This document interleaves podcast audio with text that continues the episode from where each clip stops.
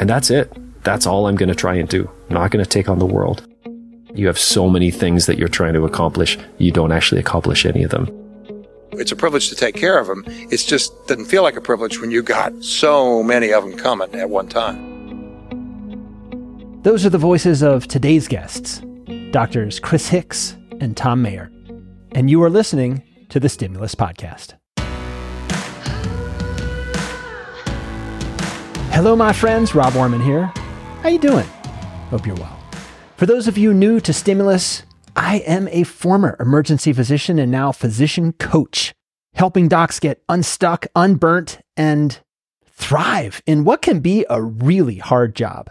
And what we do right here is break down ideas, strategies, tactics, habits, mindsets, and logistics for you to live and work with intent.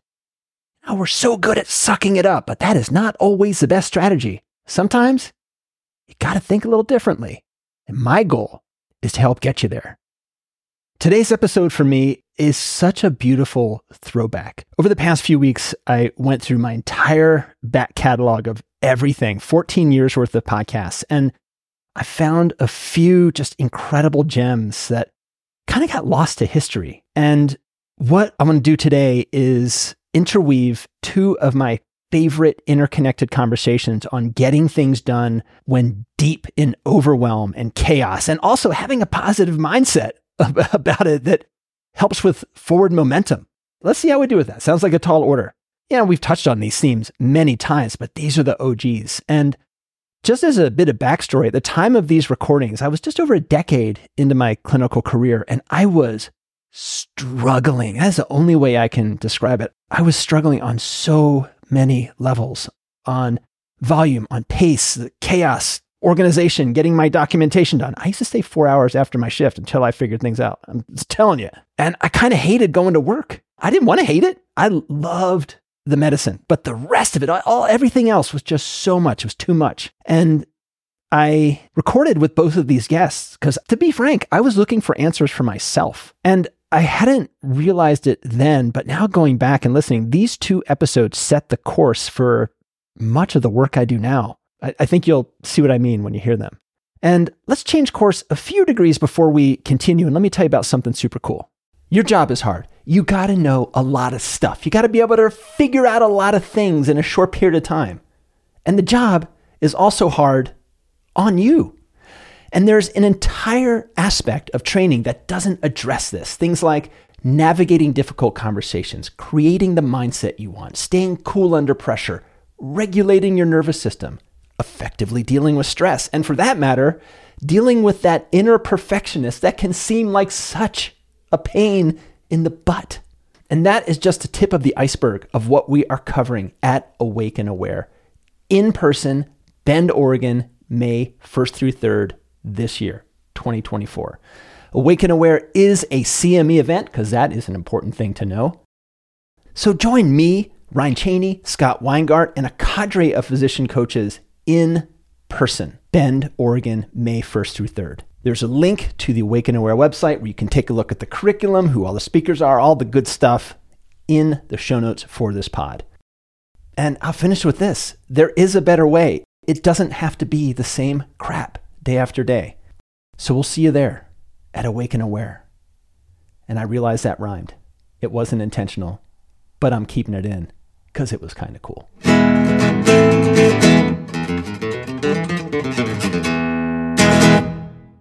All right, two guests on the show today. Our second guest, who you'll hear about in about 15 minutes into the episode, is Dr. Chris Hicks. He's an emergency physician. He is a trauma team leader at St. Michael's Hospital in Toronto. And many of you know Chris. He is a legend in the human factors of medicine and trauma resus and communications and system optimization. A few years ago, he co founded Advanced Performance Healthcare Design, which consults with hospitals and industry using simulation to inform the design of systems, spaces, and teams. I mean, that is so cool. We'll put Chris on a shelf for a moment because who you're about to hear is Dr. Thom Mayer. Thom is the medical director of the NFL Players Association, a medical director for the Studer Group, a clinical professor of emergency medicine at George Washington University, and senior lecturing fellow at Duke University.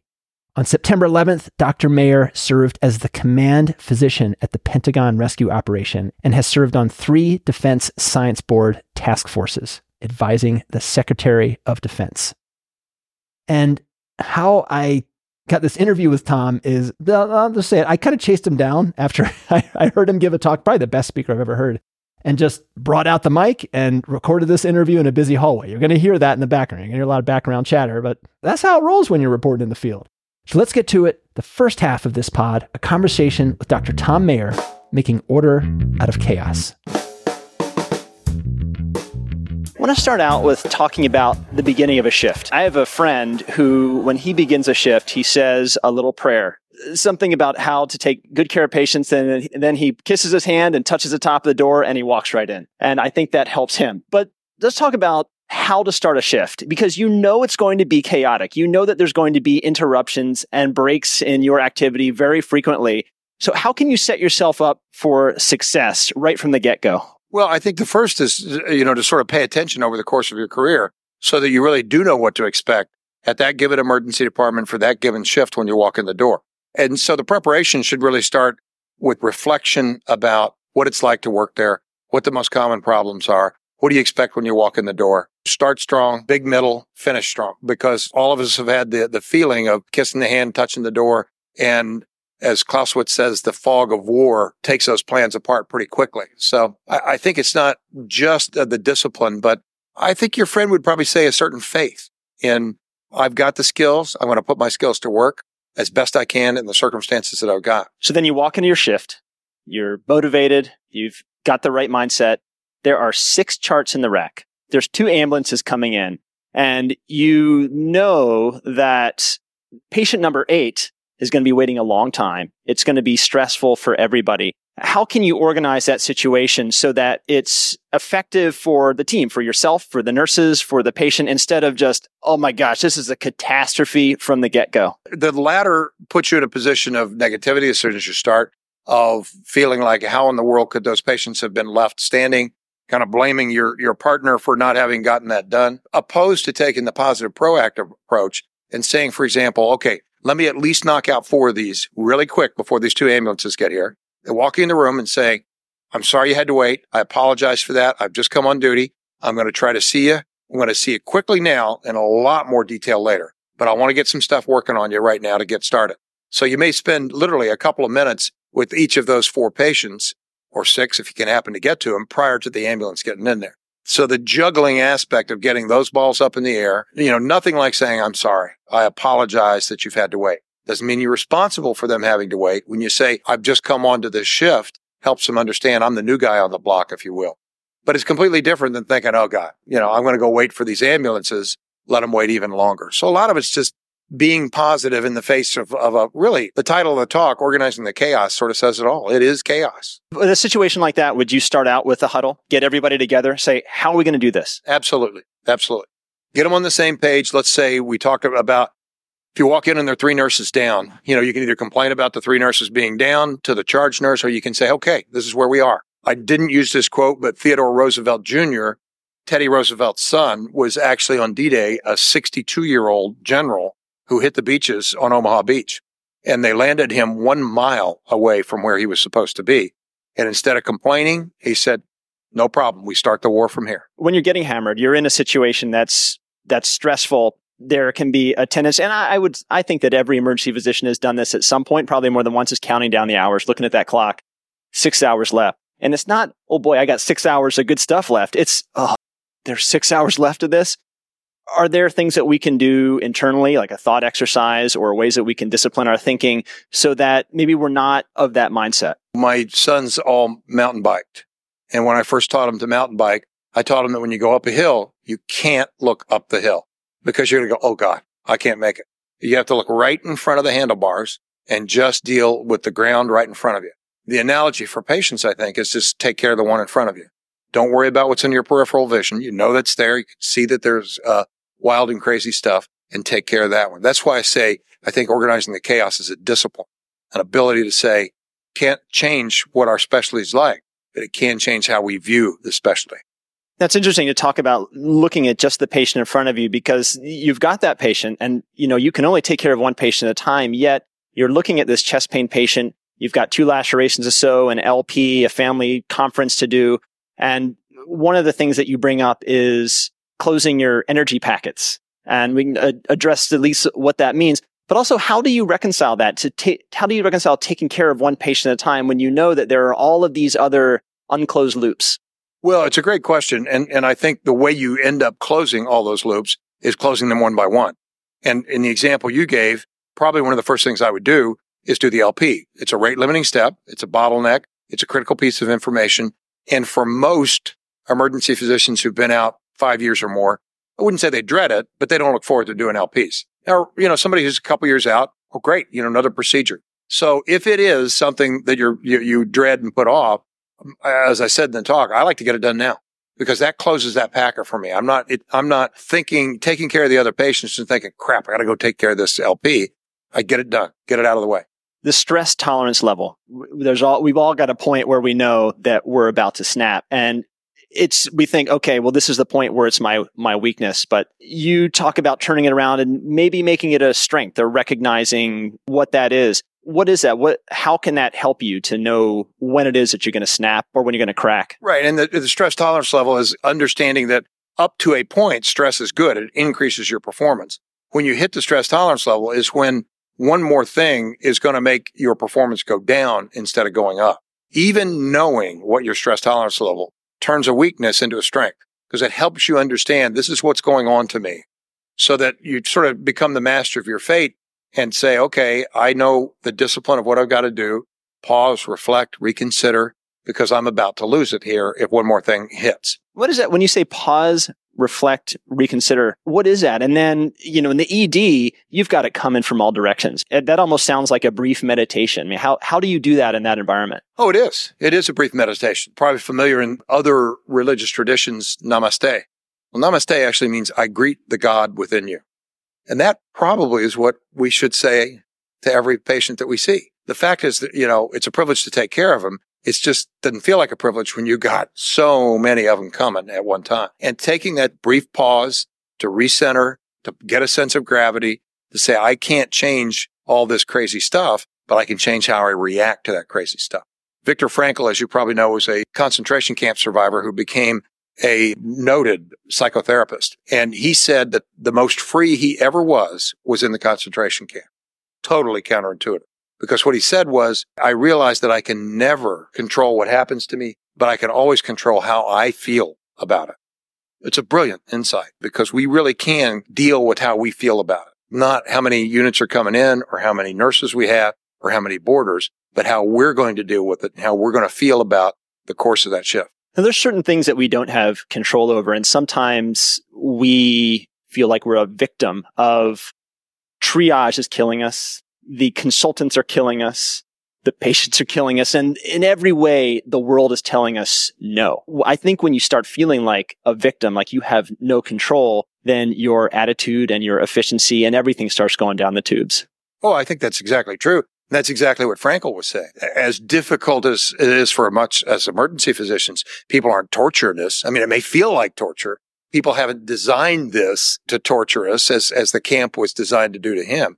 But I mean, there's real magic in that insight of saying, I'm going to take control of myself. I will say this. There's a bunch of lectures and, and Rob Strauss and Greg Henry and uh, Kirk Jensen give those lectures about how you change the system so that it's not day to day the same stuff. This lecture, as you know, was focused more on what we can do as individual emergency physicians to get through it. If over time, you know, it's so wild and crazy that we don't feel comfortable at taking care of patients, then we have to change our work environment.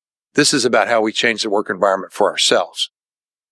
One idea or one theory I think people have is that multitasking, that your ability to multitask is the master skill or is a master skill. But you know, to your point, multitasking makes you stupid. It's hard for anybody to be effective when they multitask. And I find 12 years or so after residency, it's harder to multitask over time. What's your take on multitasking and what do you think is the master skill for organizing the chaos?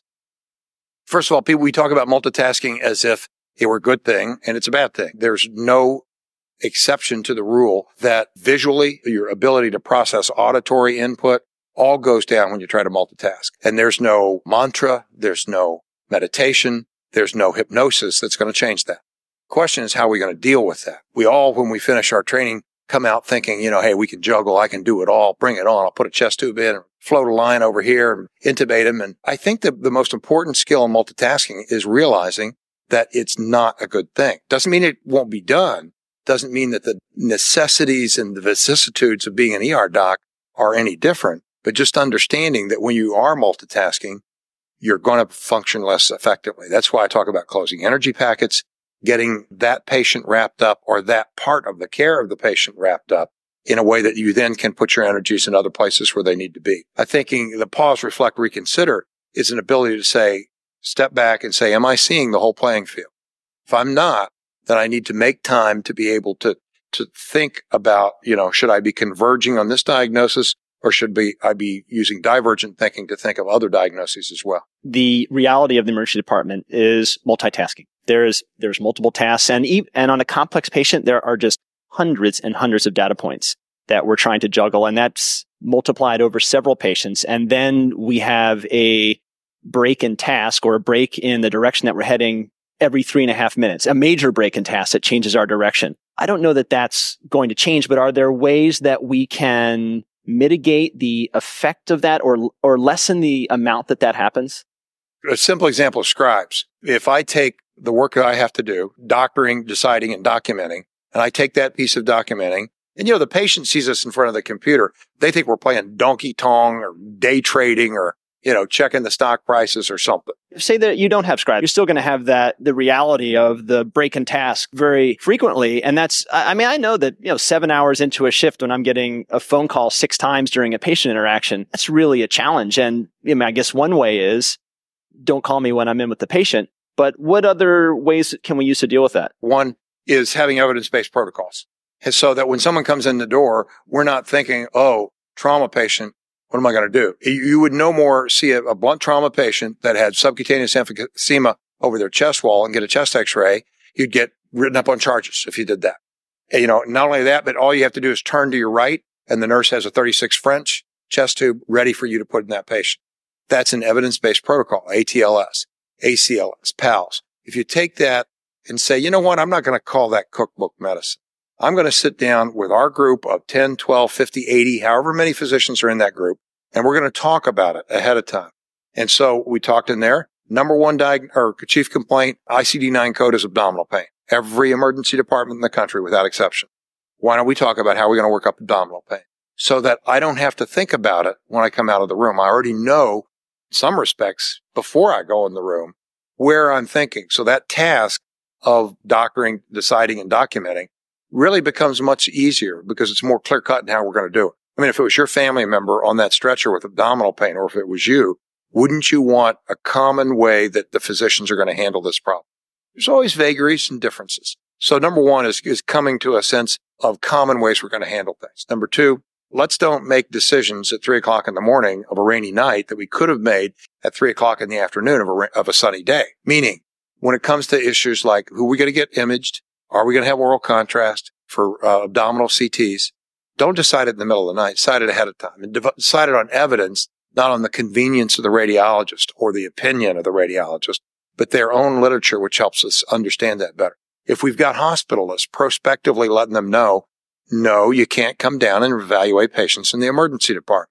If you want to do that, we'll tell you about an hour or so before the workup is finally complete and you can come down. And if they say, I'm sending a whole bunch of people home that you've admitted to the hospital, show me.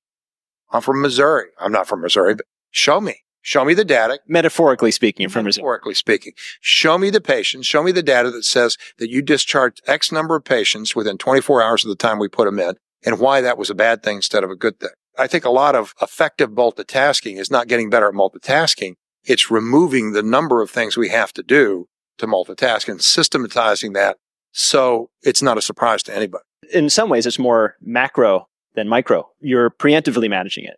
Yeah. And I think, uh, you know, it's a crotchet of mine. I mean, I happen to have been a medical director literally the, my entire career. I came out of residency and immediately got hired as a medical director. So it's something I thought about a lot.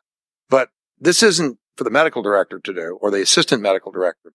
I really believe that emergency physicians should go to work not only ready for the work that they have to do, but ready to think about how to make that work easier for themselves, for their patients, and for the nurses that they work with, for the medical staff that they work. If I call a surgeon and I say, well, I got this guy and he's got pain and I don't know. And first he went to high school and then he went to college and he had this bad marriage. surgeon wants to know what to do. I got a guy with appendicitis. You need to come cut on. All the st- antibiotics are already on board. You know, I gave him flagyl and or something like that. Come down here and let's get him lapped and get him done. Doc one time called me in the middle of the night. He was madder than hell. I said, what happened? He said, well, I was talking to the surgeon. I said, well, so what? He wouldn't come in. He goes, no. I said, well, what happened? He said, he fell asleep on me. I said, John, you're boring. You know, and he was. He gave these long drawn out histories. You, you wouldn't think you'd have to teach people how to talk to other doctors, but a lot of times we have to do. And in effect, that's an evidence based approach. It's not in the literature, but it's just, look, here's what works. Here's what doesn't. Simple example. I got somebody who's uh, a year out of his residency. He's coming to work with our emergency department. And, and I notice that when he calls the surgeon on the line, he says, Dr. Smith, this is Bill in the emergency department. Well, that's not a level playing field. He can be Bill and I can be Thom, or he can be Dr. Smith and I'm Dr. Mayer. But we, we're going to play, we're going to have the same level of respect for each other, if you will. Because if I'm Bill and he's Dr. Smith, he's going to probably feel less compelled to do what I'm asking him to do in the first place because the playing field just isn't the same. All right. Thanks a lot, Thom. Sure thing. Good talking to you. I want to introduce you to a special tool that I've developed over the years working with physician clients. It's called the Driveway Debrief, and it's now available for free to you. What's this all about? Well, you are accustomed to high intensity workdays, our understatement of the year, where your brain is continually on. You're juggling hundreds of tasks and probably thousands of decisions. And shifting from this work mode to home mode isn't easy. And as a result, you might find yourself disengaged or not fully present with loved ones. You know, it's hard to walk in the door and just be there. Or maybe you're unwinding with hours of TV because your mind just can't settle down. The driveway debrief addresses this. It's a 10 minute guided exercise aimed at dialing down your sympathetic nervous system processing the day, and creating a clear boundary between your work life and your home life. This tool has been a game changer for my clients, and I think you'll find it useful as well. There is a link to the driveway debrief in the show notes for this episode. You can also find it on our free resources page alongside our other tools. And I set up the driveway debrief so it's accessible in your podcast app. Oh, yeah. So you don't have to go hunting for it when you want to use it. Leave work at work and shed the residue of the day. Check it out, Driveway Debrief. Let me know how it goes. All right, before we get into our conversation with Chris Hicks and how he approaches making order out of chaos, there's a few things that Thom talked about that I just want to highlight because they went by kind of fast. The first was the quote from General Teddy Roosevelt Jr. We'll start the war from here. If ever there was an example of choosing mindset of pure stoicism, of embracing what's in your control and letting go of the rest. That's it. And I'm going to link to a story about that quote in the show notes. And it just so beautifully highlights that attitude is a choice. It might not feel like it's a choice, especially when you're on your seventh day in a row and you feel like a salty dog and the smallest thing can be such a bother, but it is. It's just harder when you're depleted. It's harder when you're overwhelmed. And it puts a concentrated spotlight on the question of how do you want to begin that day? Because how you walk in that door, that's fully in your control. Once, once you walk in the door, then much of it isn't. But that moment absolutely is. And the other thing I wanted to touch on that was easy to miss is the idea of energy packets. That is a term that describes something that's open ended and is taking your attention and energy. It's kind of like a little energy vampire. So, you know, you've got an open ended case. You need to do a procedure, need to call an admission, need to review an x ray, need to discuss something with your patient. All of those things are open ended and take energy. And unless you have just a preternatural ability to be completely mindful of exactly what you're doing all of the time, some of your energy is going to be at least partly attending to those other tasks. So if you can focus on closing one energy packet at a time, one loop at a time, or whatever name you want to give it, it's going to make you more efficient. It's going to lead to more shift endurance and it's going to allow you to focus your work much better. You know, that time, you know, just, you got 10 new patients, you're spinning your wheels. It's just too much to do. What are the energy packets I need to close?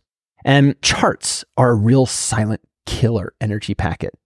Getting documentation done in real time frees up so much mental energy because even subtly you might be anticipating the massive documentation bolus at the end of shift or taking that stack of charts home. Think, oh, I can just kind of backload it on the end of the day. But that also is a little energy vampire. That is an open ended energy packet. And there are myriad approaches to closing energy packets.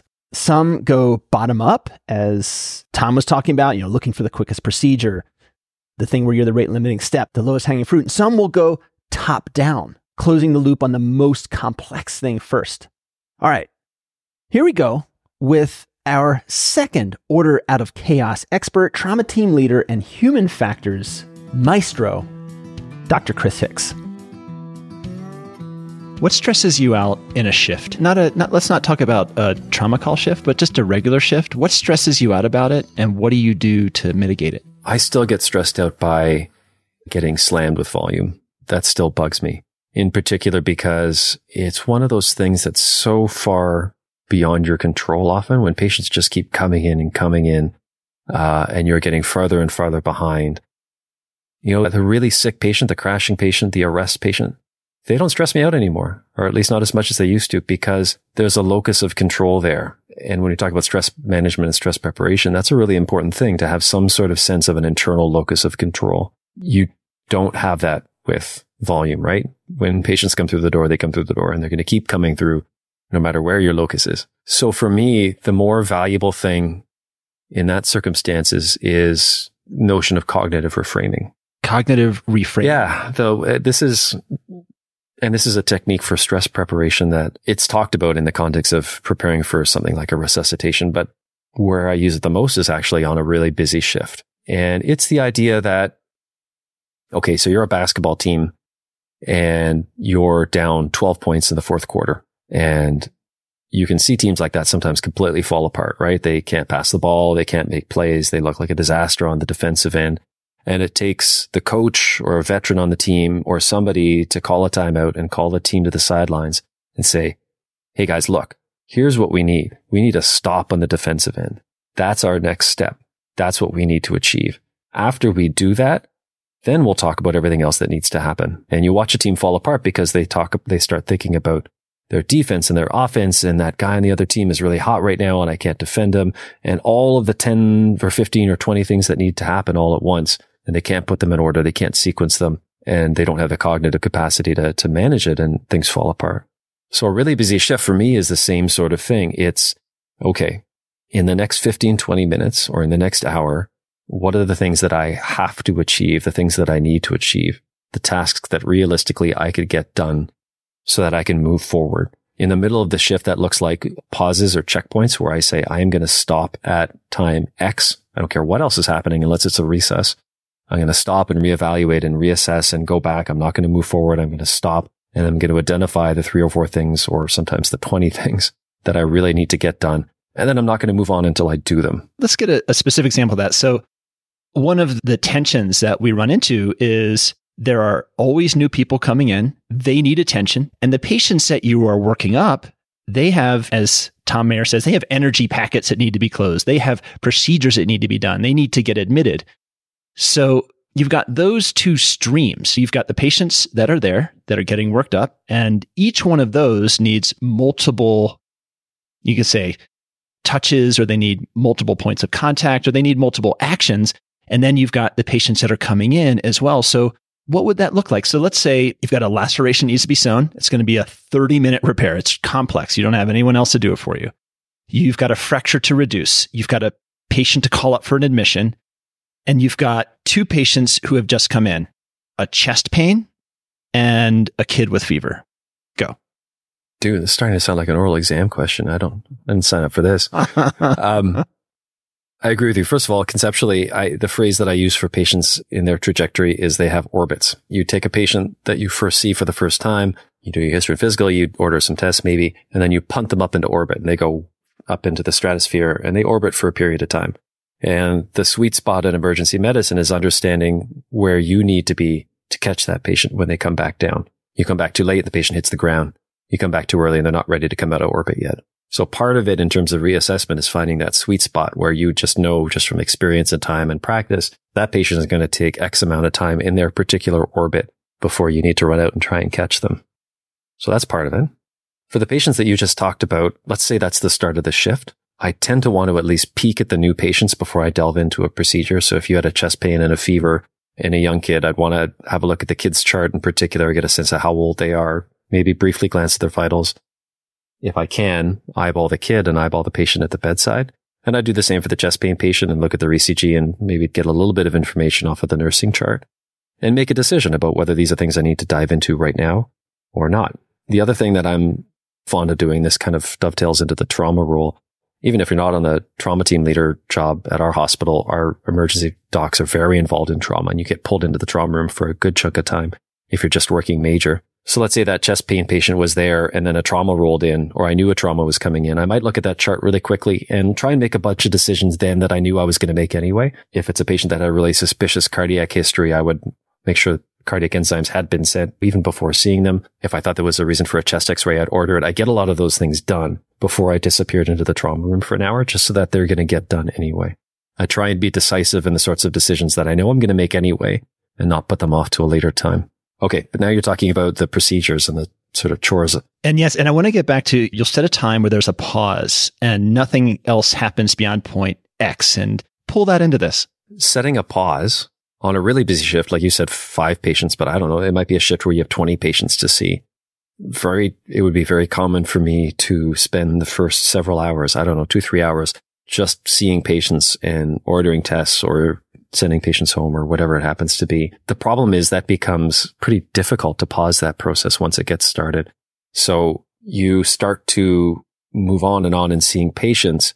And rather than getting the information you're looking for back in discrete chunks when you're ready to make a decision, when that patient's coming down out of their orbit, what starts to happen, and again, anyone who does emergency medicine knows this, is little bits of information start getting shoved your way. Somebody will say the CBC is back, or maybe you'll go look at the x-ray and the x-ray will be normal, but it's hard to put that into context because you don't have the rest of the data.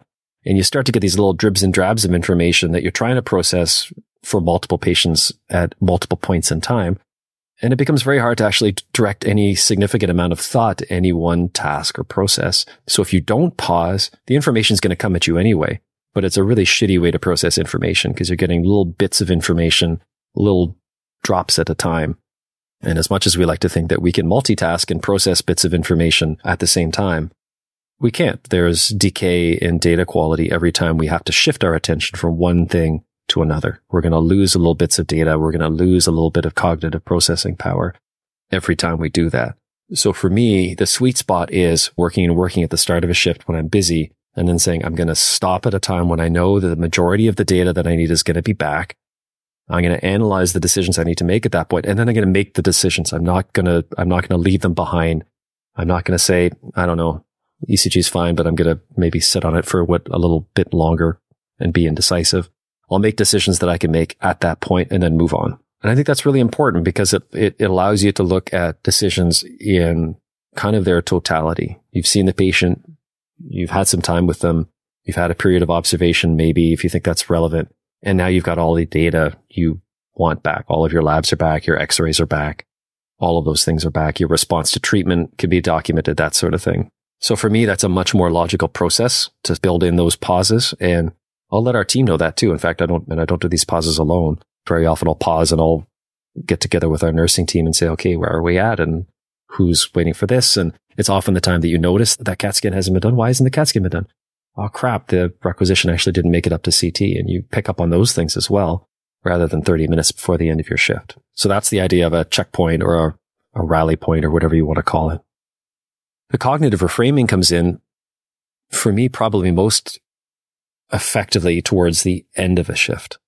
So now I've been slammed for seven straight hours. I've made an effort to keep up. but I'm not. And there's just more and more patients rolling in. For me, early in my career, this was a, this was a solid recipe for burnout because I believe that I should be keeping up better, that I should be able to hand over a pristine department. And I just thought that I was lousy at my job. And maybe I am. I don't know. I just don't think I'm lousy for that particular reason.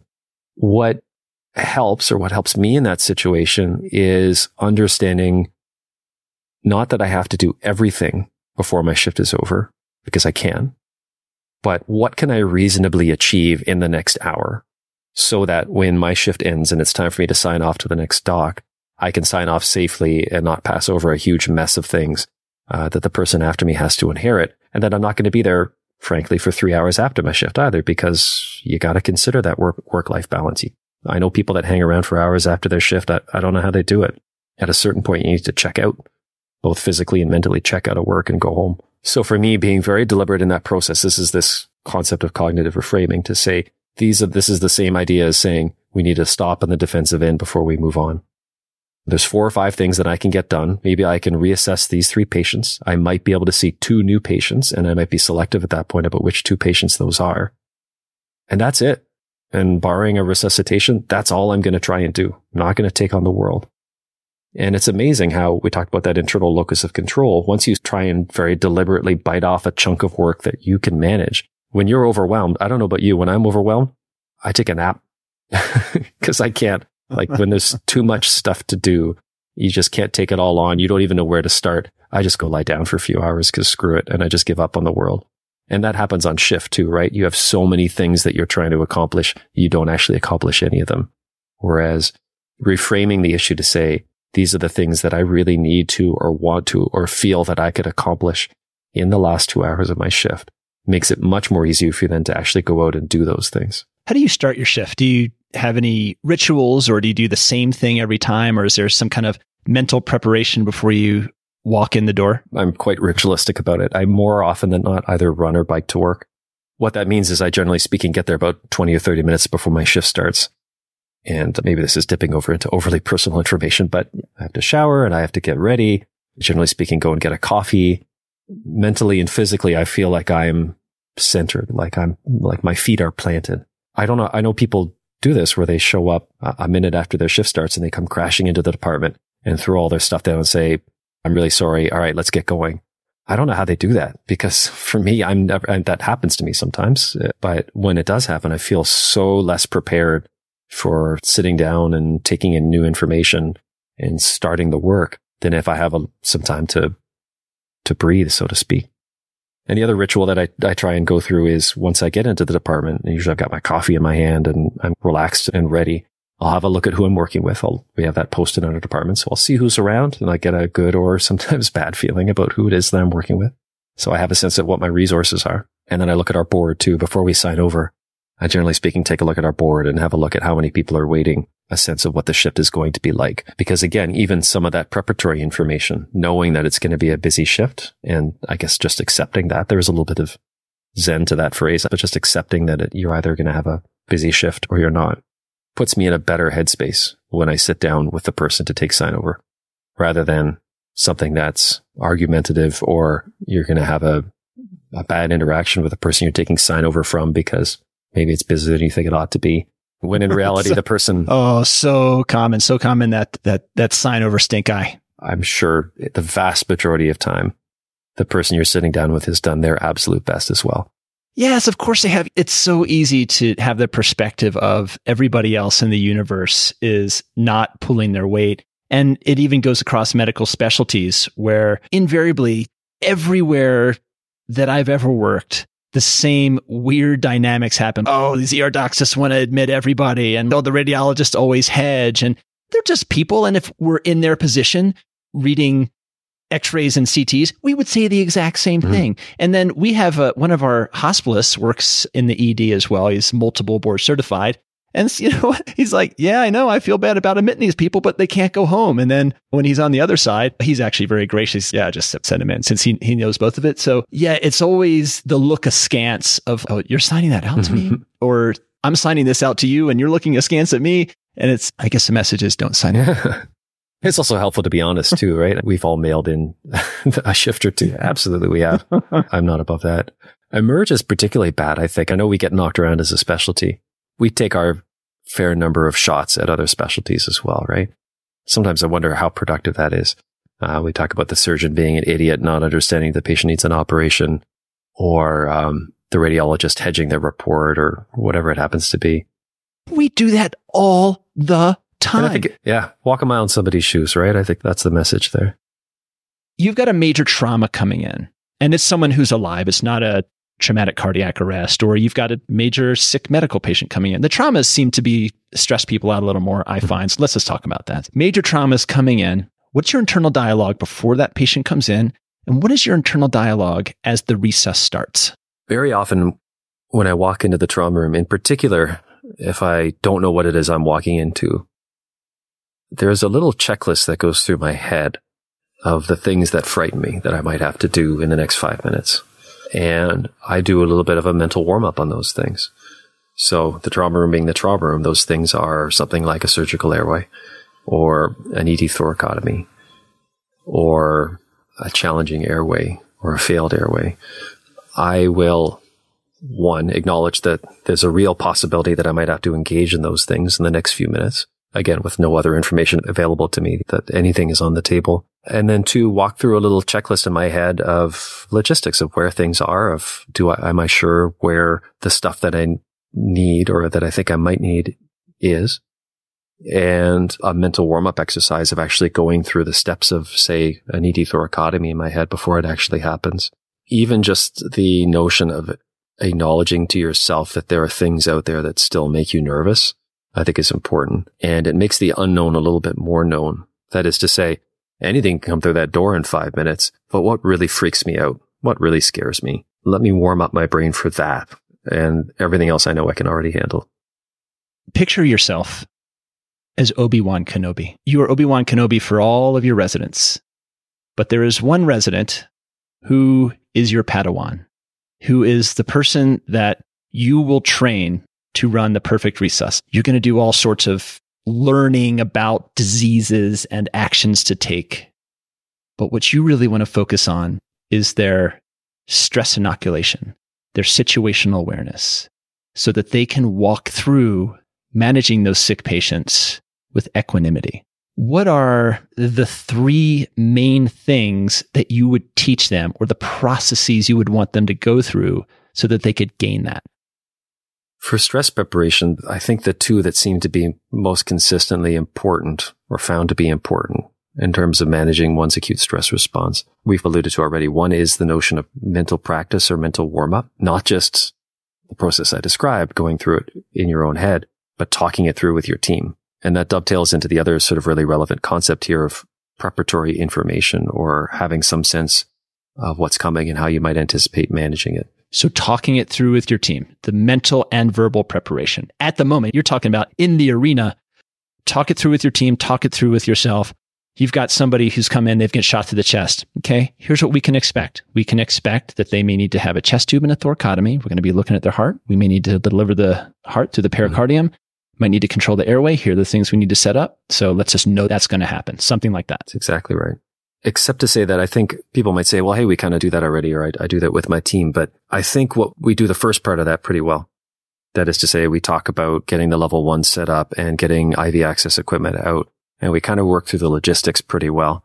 But playing the game of understanding what it is you think you're likely to see. And I think this is really important.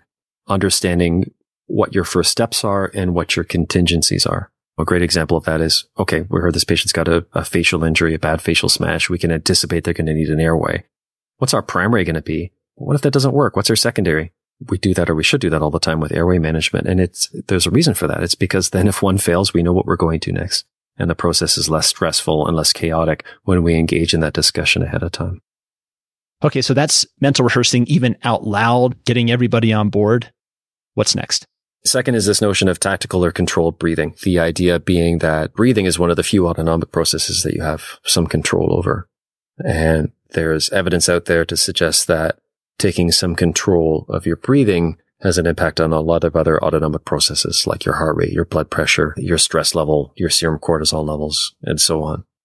So tactical breathing is just a, a, fancy phrase and you've probably heard it thrown around a bit already. It's whatever sort of controlled breathing you find most useful. The important thing I think for me is it gives you a really interesting visual to focus on. This is, this is meditative practice, right?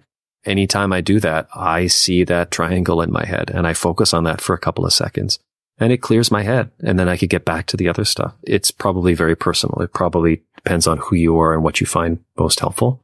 So we've got mental rehearsal. And I guess you could even put in simulation practice in there in that kind of the stress inoculation and just getting familiar and not having such an adrenergic surge when this comes in because you're used to it, the patterns. There's tactical breathing. What's the third? The third is cognitive reframing, which we've touched on already. There are a few different parts to it. One is talking yourself through the specifics of a given process. For chest tube insertion, you're talking yourself through micro steps in a procedure rather than having to try and see the procedure from start to finish, which can be overwhelming. There's reinforcing positive talk, which this is the I'm good enough, I'm smart enough side of the discussion, but it, it has impact to say, I've done this before. I've been here before. I can handle this. I can do this. Or actually, probably more pertinently, we can do this because it's important to remember you're not doing this alone. And then the notion of reframing priorities in a way that seems much more manageable to get that central or internal locus of control. This is a discussion that you don't have internally, but you have with your broom to say, okay, everybody, here's the situation as I see it. Here are the five or six things that I think are going on with this patient. But here are the two things that we're going to focus on in the next five minutes. And this is what we need to accomplish. And then you turn to the room and seek input from team members, which I think is hugely important to say, what am I missing? What am I overlooking?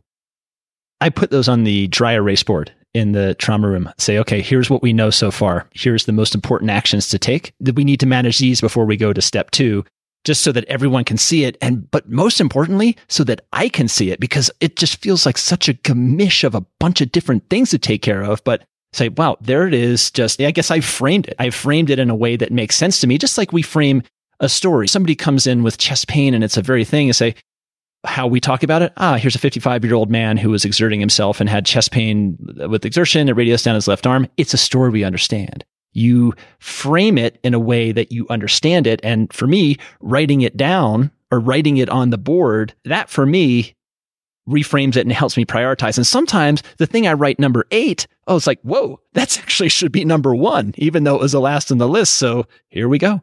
I think that's great. And I think it accomplishes whether you write it or just talk about it. I think it accomplishes a couple of important tasks. One, as you said, just going through the exercise maybe helps you solidify priorities in your own head.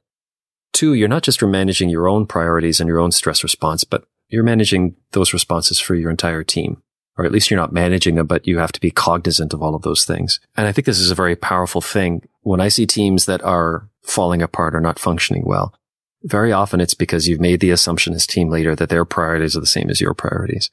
And so often they're not, or at least you very, you don't know that until you set the priorities or you ask people or you tell them what you think the priorities ought to be. What you often hear back is people didn't necessarily see the situation as you did. They thought we were going to do A before B and not the other way around. They get on the same page with you. And this is this concept of a shared mental model that they now understand the process the way you understand the process, or at least they're beginning to see it the way you see it.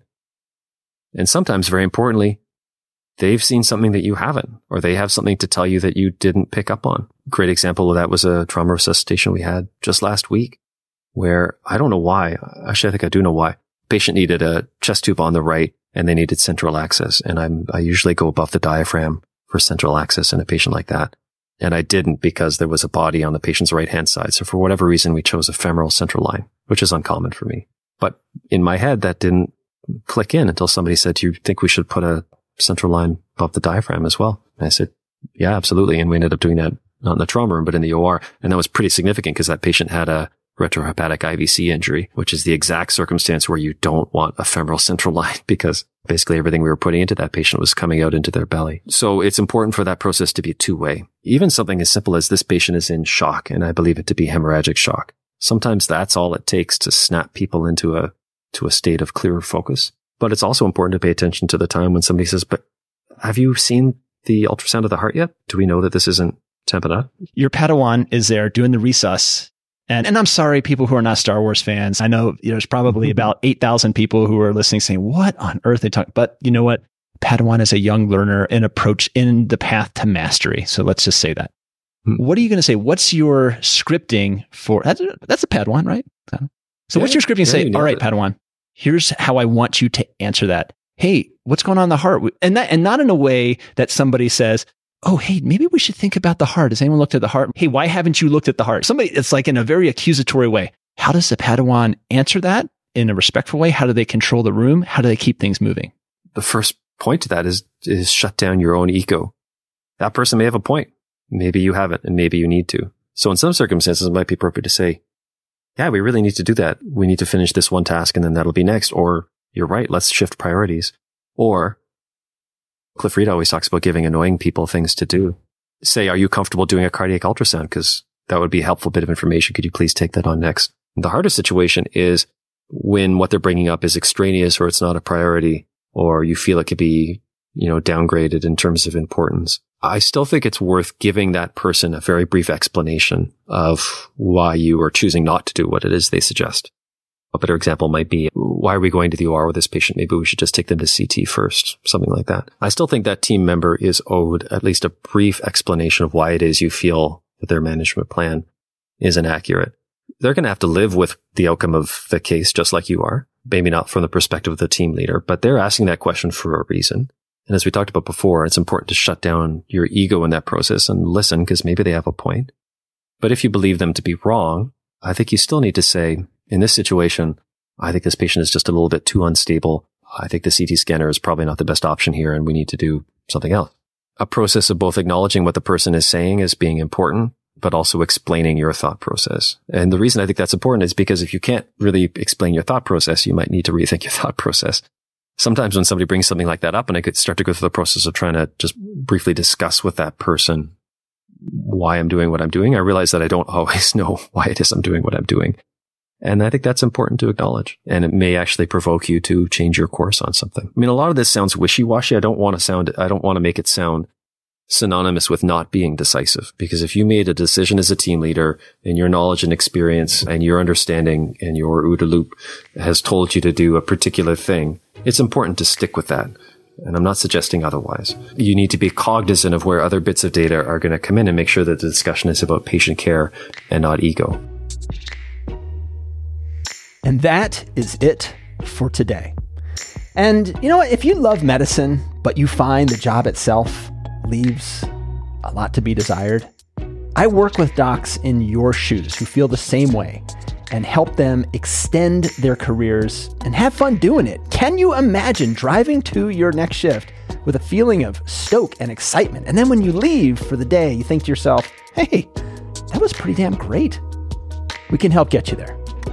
And you can reach out to me at roborman.com. Until the next time, my friends, be well and keep on rocking.